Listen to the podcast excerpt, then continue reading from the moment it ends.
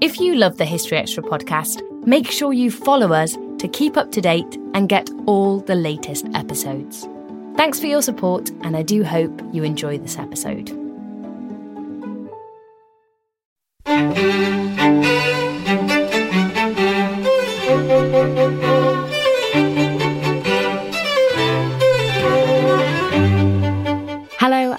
Welcome to the History Extra podcast from BBC History Magazine, Britain's best selling history magazine.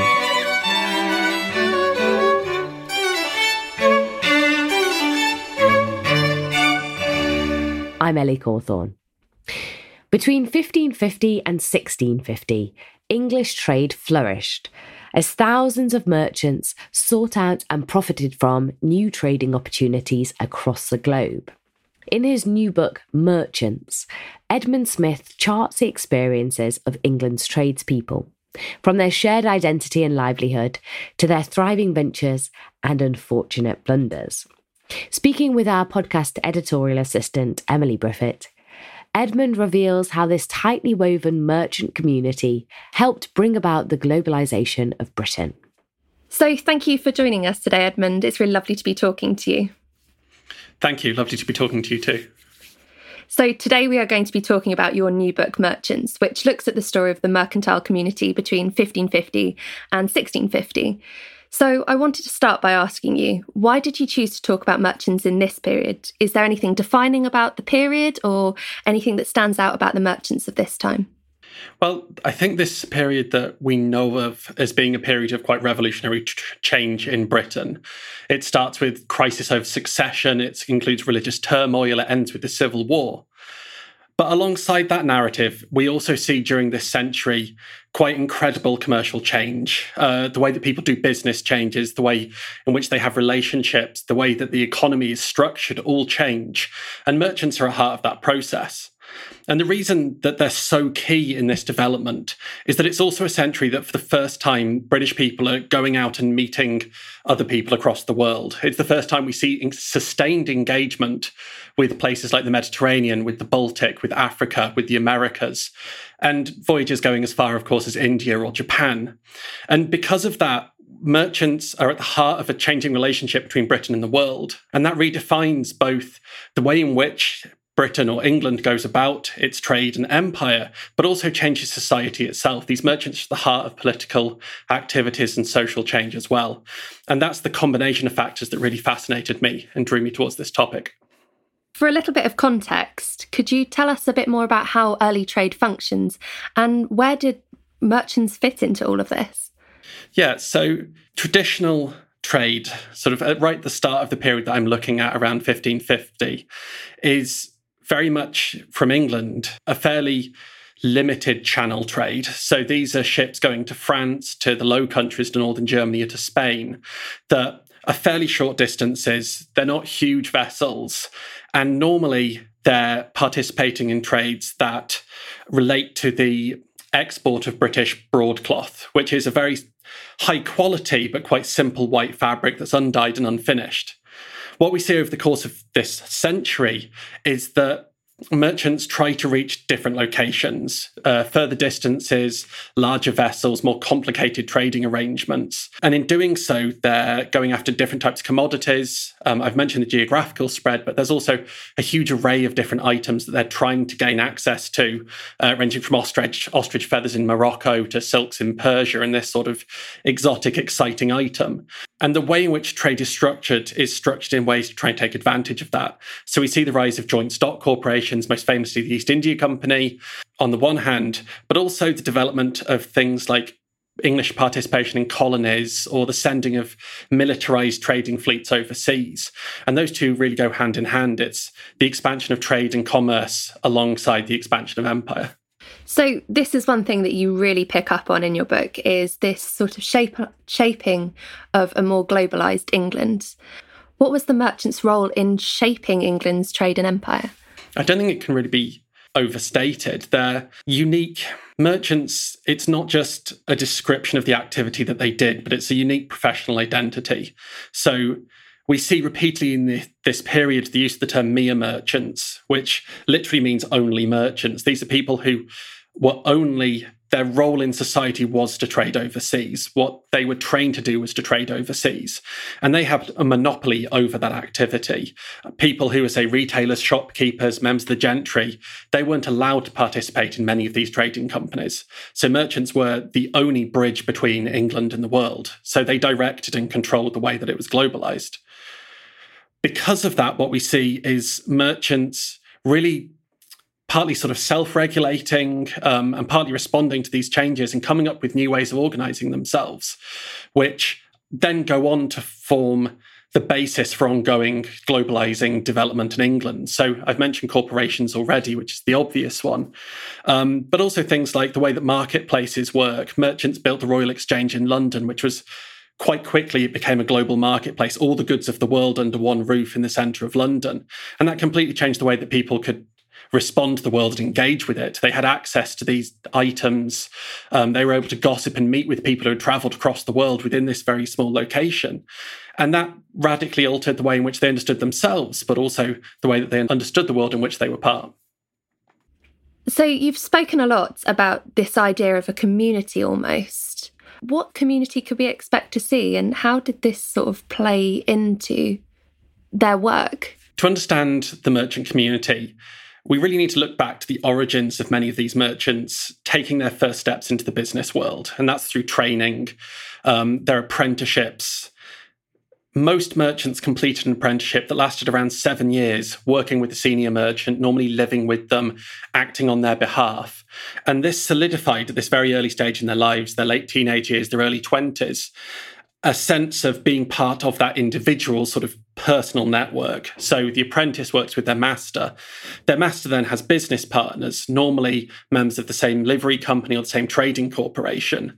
And that's sort of the secondary network. It grows within that the apprentice becomes part of that community. And then later that expands still. That group of individuals might invest in a new company like the East India Company or participate as a group in new trades to the Americas or wherever else, then bringing them into contact with yet more people. But at the basis of this is still the apprenticeship. It's that level of training that all of them have in common. They know the expectations of how they should act, the behaviors that they all share, and that informs the way that they can do business with each other the sense of community that comes out of this is very, very rich, but it's also one that is in some part based on these sort of strict regulations. There's not just the sense of family or the sense of community in a positive sense, but there's also a quite rigorous um, effort to impose that sense of community on people. If you act in ways that diminish that community that are detrimental to that community. You can be fined, you can be thrown in prison, you can be exiled from the city. You know, there's something there that needs to be protected, and early modern merchants really understand that. The community is what gives them the strength to participate in these trades successfully. Um, so it can be very positive. It does have that nice sort of personal element to it, but it's also something that is. Uh, strictly controlled and forms this structure that we see across society. What sort of regulations might we expect? What sort of rules were placed on people within the community? So they could range from everything like trading regulations. So the expectation that you go to a particular market overseas or that your goods are maintained to the highest standards or that you follow the right rules to do with credit and debt and this sort of thing. Um, but they could also be about personal relationships. So merchants traveling to somewhere like Germany, for example, weren't allowed to marry local women because that was seen as a threat to the community. If you were married to a local, you might lose contact with the British community, the English community in Germany, and sort of, you know, uh, betray the trust that you have with your fellow Englishmen. And similarly, there's rules against uh, gambling or going to inns or drinking too much.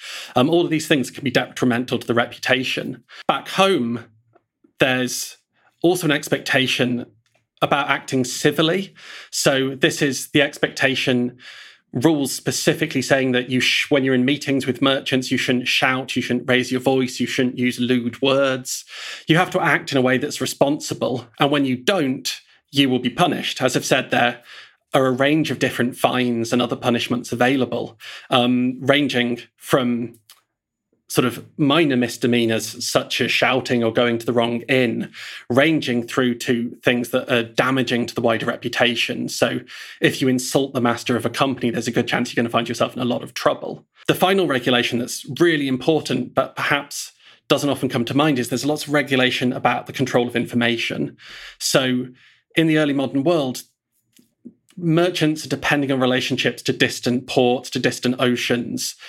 And to maintain that requires trustworthy communication. You need to rely on the letters that are coming to you are just coming to you. They haven't been opened by other people, and that what's contained has been collected just for you.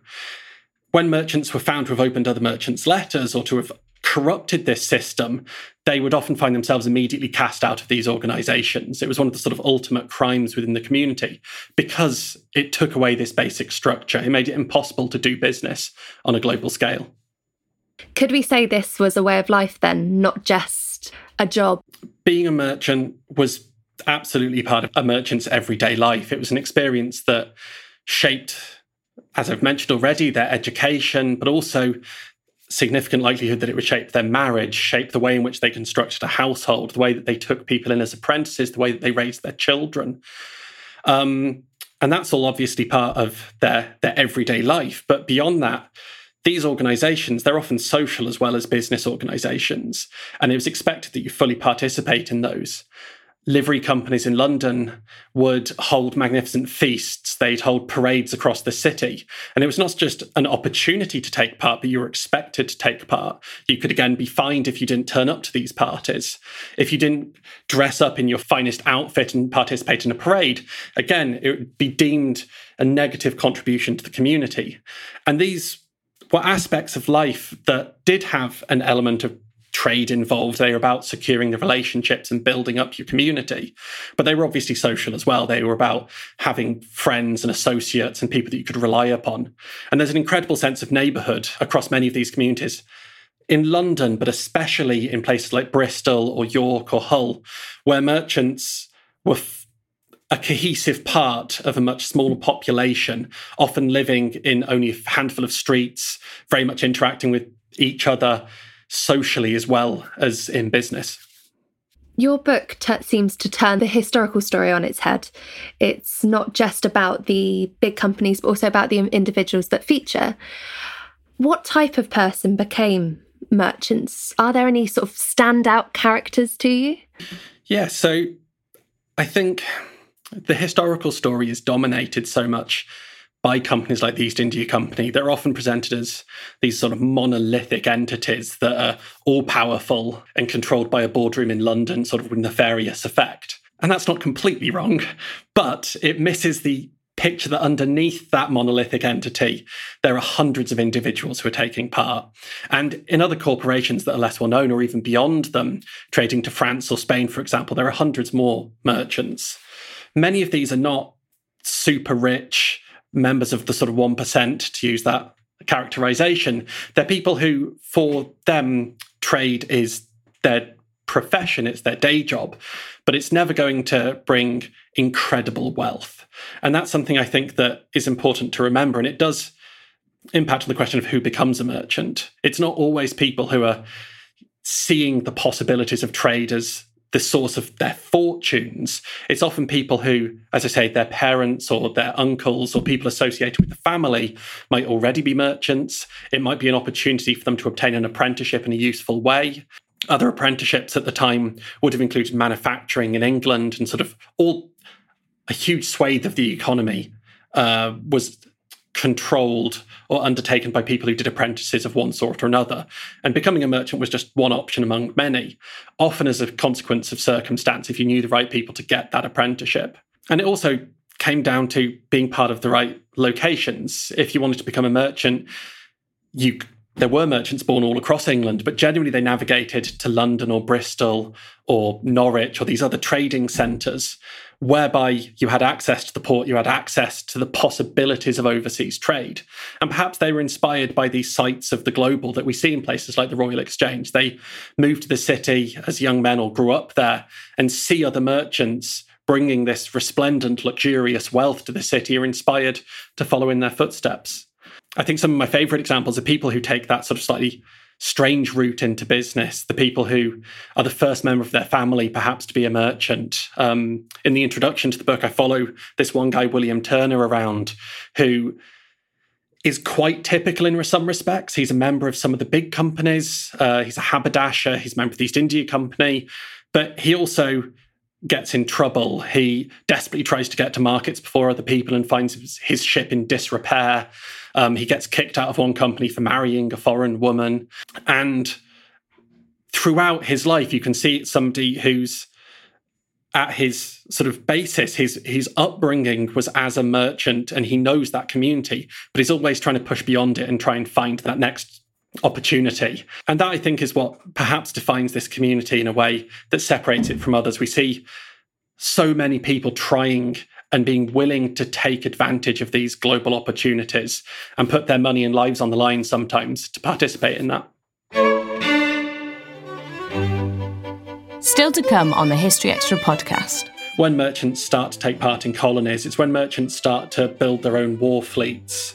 It's when merchants decide that they should be able to take control of the entire northern Atlantic and monopolize the fish stock that's found there. It's these steps beyond what's acceptable that motivate people to question whether merchants are taking advantage of their unique status in society.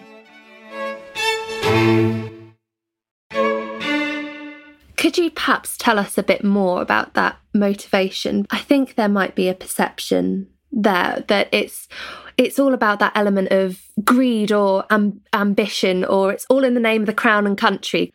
So early modern merchants were inspired by a huge range of different things. You've mentioned God and country, and also religion, the desire to proselytize and expand Christendom.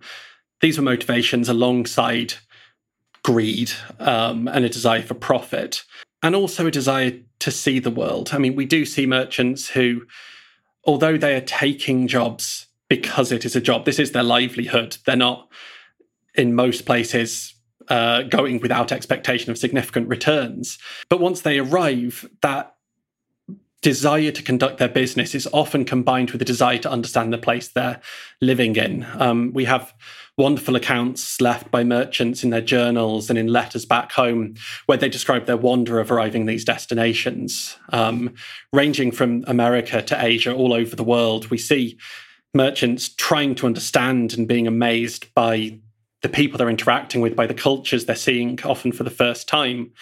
And trying to bring this into a way of understanding the world. So they'll send these letters home, more merchants will read them. The possibilities of trade are necessary for a merchant probably to take an interest, but quite how they interpret that can depend on so many of these other things as well. The sense of the exotic or wonder um, is really important.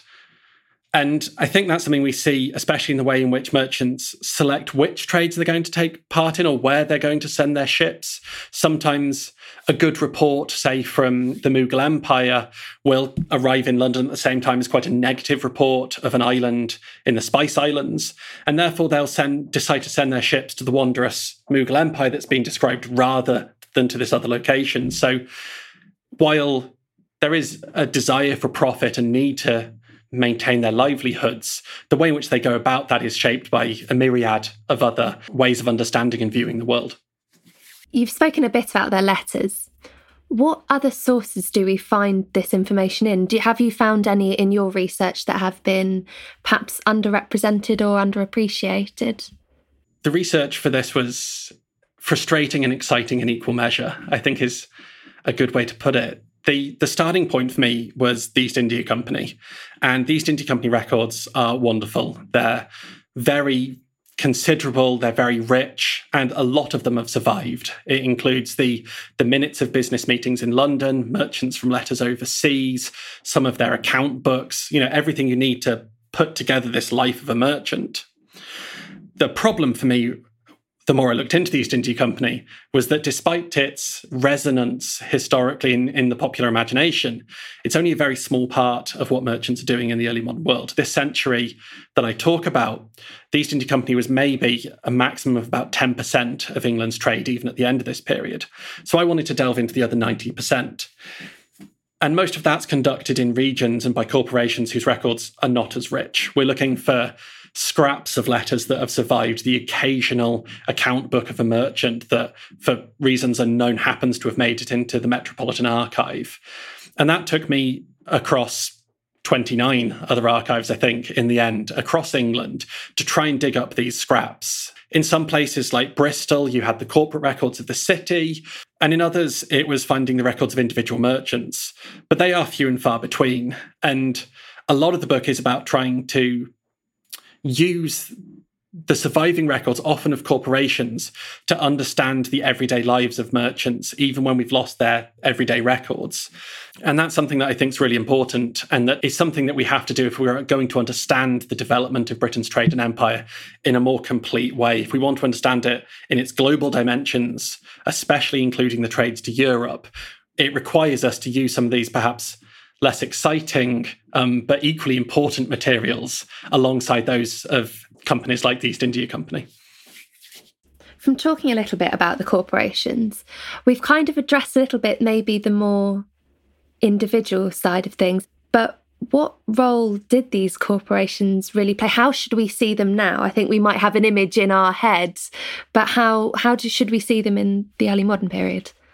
The range of corporations in the early modern period, I think, it's quite difficult for us to understand all of them and the roles they played because some of them took on roles that are fairly comparable to a modern business. Something like the East India Company, again, to use that example, it's a joint stock organization. The people who invest in it pull their money and they operate on behalf of all of those individuals.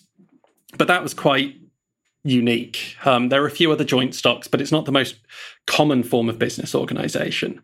The most common form of corporation on, in the trading sense is something called a regulated company. And these regulated companies, uh, they included the Merchant Adventurers that traded to Germany, the Levant Company to the Ottoman Empire, um, and various others. These were not designed as joint stocks. Their members did not pull their money and then have the company act on their behalf. They instead, the company just provided a layer of regulation under which all of its members had to operate. So the rules I spoke about earlier, the the ways that you treat fellow members in a civil way, um, the way that you make sure that your goods are maintained highly, that you go to particular ports. These were insisted upon by the companies. But underneath that, individual merchants, individual members could pretty much do what they wanted. They'd form partnerships just between two or three people, they'd send out their own ships, they'd organize the trade as um, as individuals. So the corporation there is still vitally important for providing structure, but it's a little bit more distant in the day to day. If we're thinking in contemporary terms, the comparison might more be something like an association for chartered surveyors or chartered accountants, where you can join this organization and prove that you're a professional, prove that you're good enough to take part in this business. But as long as you follow their rules, they don't really bother you day to day. They're more about making sure you are good enough and that you are a professional. And regulated companies had that sort of role in the early modern period. Beyond those, there are other corporations. The livery companies that I've mentioned already were really important in a domestic sense. And for many merchants, they were a vital social and communal sort of center of activity. And above them, still in the domestic sense, we have urban corporations. So that's the way in which cities like London or Bristol or Hull or York were governed. So once you became finished your apprenticeship, you joined a livery company, you were able to become a citizen of London or any of these other cities. And then you were able to take part in the city corporation's activities, which is voting in sort of local government, standing for local government, uh, being able to put your case before courts that are organized by this corporation of your peers. Um, and again, there's nothing really like that in an everyday sense that we experience today. Over the course of the following centuries, the state would take on many of those responsibilities and they'd be stripped away from some of these corporations that were so important for the early modern merchant.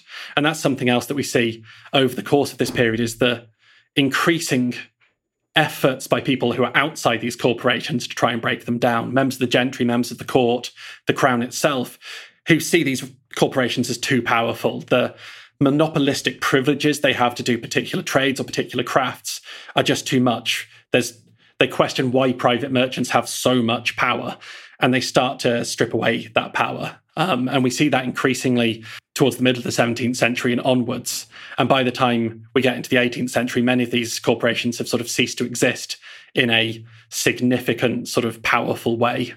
Is this perhaps when we start to see a shift from maybe more international trade to maybe more empire building in the terms of more colonization rather than just trade? Absolutely. We see the shift from trading enterprise towards colonial enterprise um, taking place around the same time as many of these developments. But the trajectory for sort of colonization that is effective, that continues, that maintains a territorial presence, is something that really only comes about in the 17th century. So we do see in the 16th century things like the Roanoke enterprise in America, the Lost Colony, that's quite famous, but that well, it's it's a lost colony. So we only sort of we see colonization take on a more sort of permanent form with the establishment of the Virginia colony in America. Um, English interests in colonizing an island are expanded around the same time, 1610 or so, with the establishment of the Irish Society. And these are organizations that take on many of the structural foundations of the trading corporations, but they are not restricted only to merchants. And that's a huge difference. We see for the first time large numbers of members of the gentry or landowners in England being able to invest in these overseas activities. And as they invest, they obviously want to be represented on the government of these organizations. In some cases, like in Ireland, it's still very much a colonial activity that's restricted to citizens of London, so that's craftsmen and merchants and others. But in Virginia, it's more likely to find uh, noblemen present or members of the gentry, and that changes the dynamics that are involved um, in the way that they're governed. What I would say is that while merchants do increasingly lose out sort of on a governmental level in these colonial enterprises, they are an ever present group within these activities. They are the people who are supplying these plantations, supplying these colonies, who are benefiting from the export of new colonial um, products, uh, tobacco being the obvious example in Virginia, and then sugar in the Caribbean. Merchants are benefiting from this. It's adding something else to their range of commodities.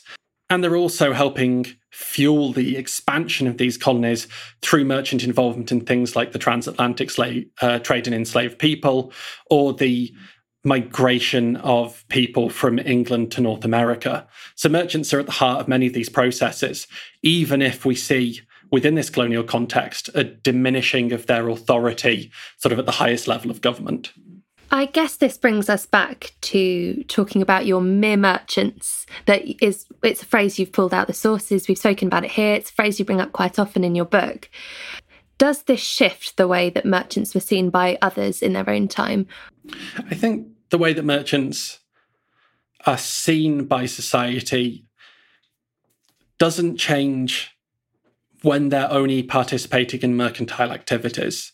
There's an ongoing ex, um, acceptance that trading overseas does require a particular set of skills, and people recognize that merchants have that. This isn't without exception. There are people who challenge this.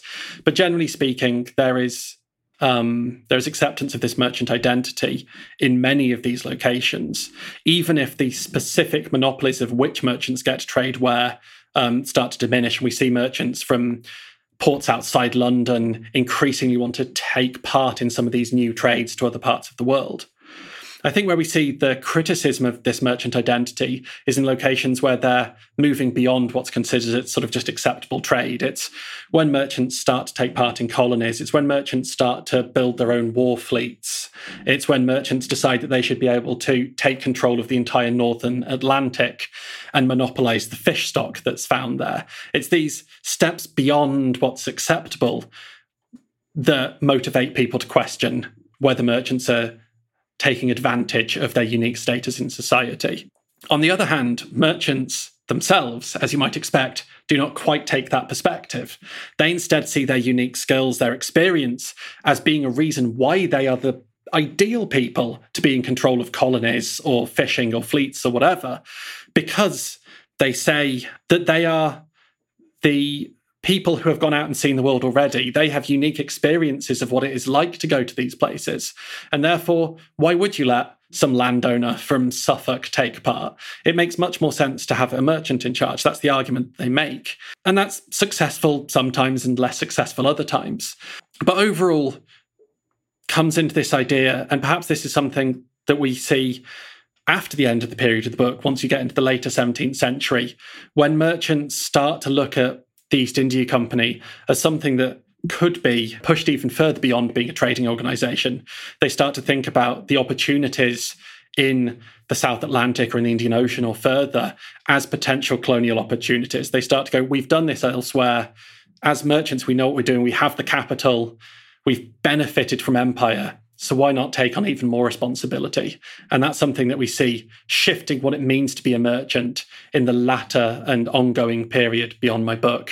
Um, being a merchant moves on from just being trade and becomes something even more.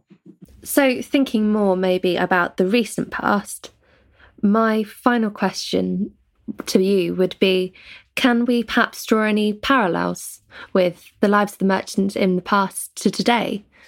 Merchants' lives in the early modern period were defined by risks. An awful lot of the ways in which they constructed their business, that they built up these organizations, was designed to allow them to overcome the challenges that they were facing of the globalizing world. Some of that was undertaken in ways that would be completely absurd today. But some of them, I think, the idea for collaboration at the heart of good business practice, um, civility as something that can help you build trusting relationships with people in Britain and overseas, the need to regulate effectively to ensure that standards are kept high. I think these are all things that we can appreciate are important. And the challenges of globalization that continue into the 21st century, we're no longer worried about whether the clothes that we're importing are maintained to a high standard while they're shipped. But we do want to know that the artificial intelligence in the devices that we're importing has been regulated and is considered and we're only being allowed to use it once it's deemed trustworthy in some respect. And I think that is something that is an ongoing and ever present challenge when it comes to trade. It is always about going beyond your sort of known borders. It's about not necessarily more doing business with strangers, but it's still doing business maybe in strange technologies or in strange new markets. And finding ways to adapt to that is something that businesses, especially, but also just normal people, need to do to su- survive and flourish in a globalizing 21st century world. Um, and I wouldn't say that we should look back to the merchants of my book for sort of great lessons about how to do it, but perhaps more effectively, we could look back and see some of the failures and where it went wrong and make sure that we try not to do the same today. That was Edmund Smith. His book, Merchants, the community that shaped England's trade and empire 1550 to 1650, is out now, published by Yale University Press. Thanks for listening. This podcast was produced by Ben Hewitt, Jack Bateman, and Brittany Colley.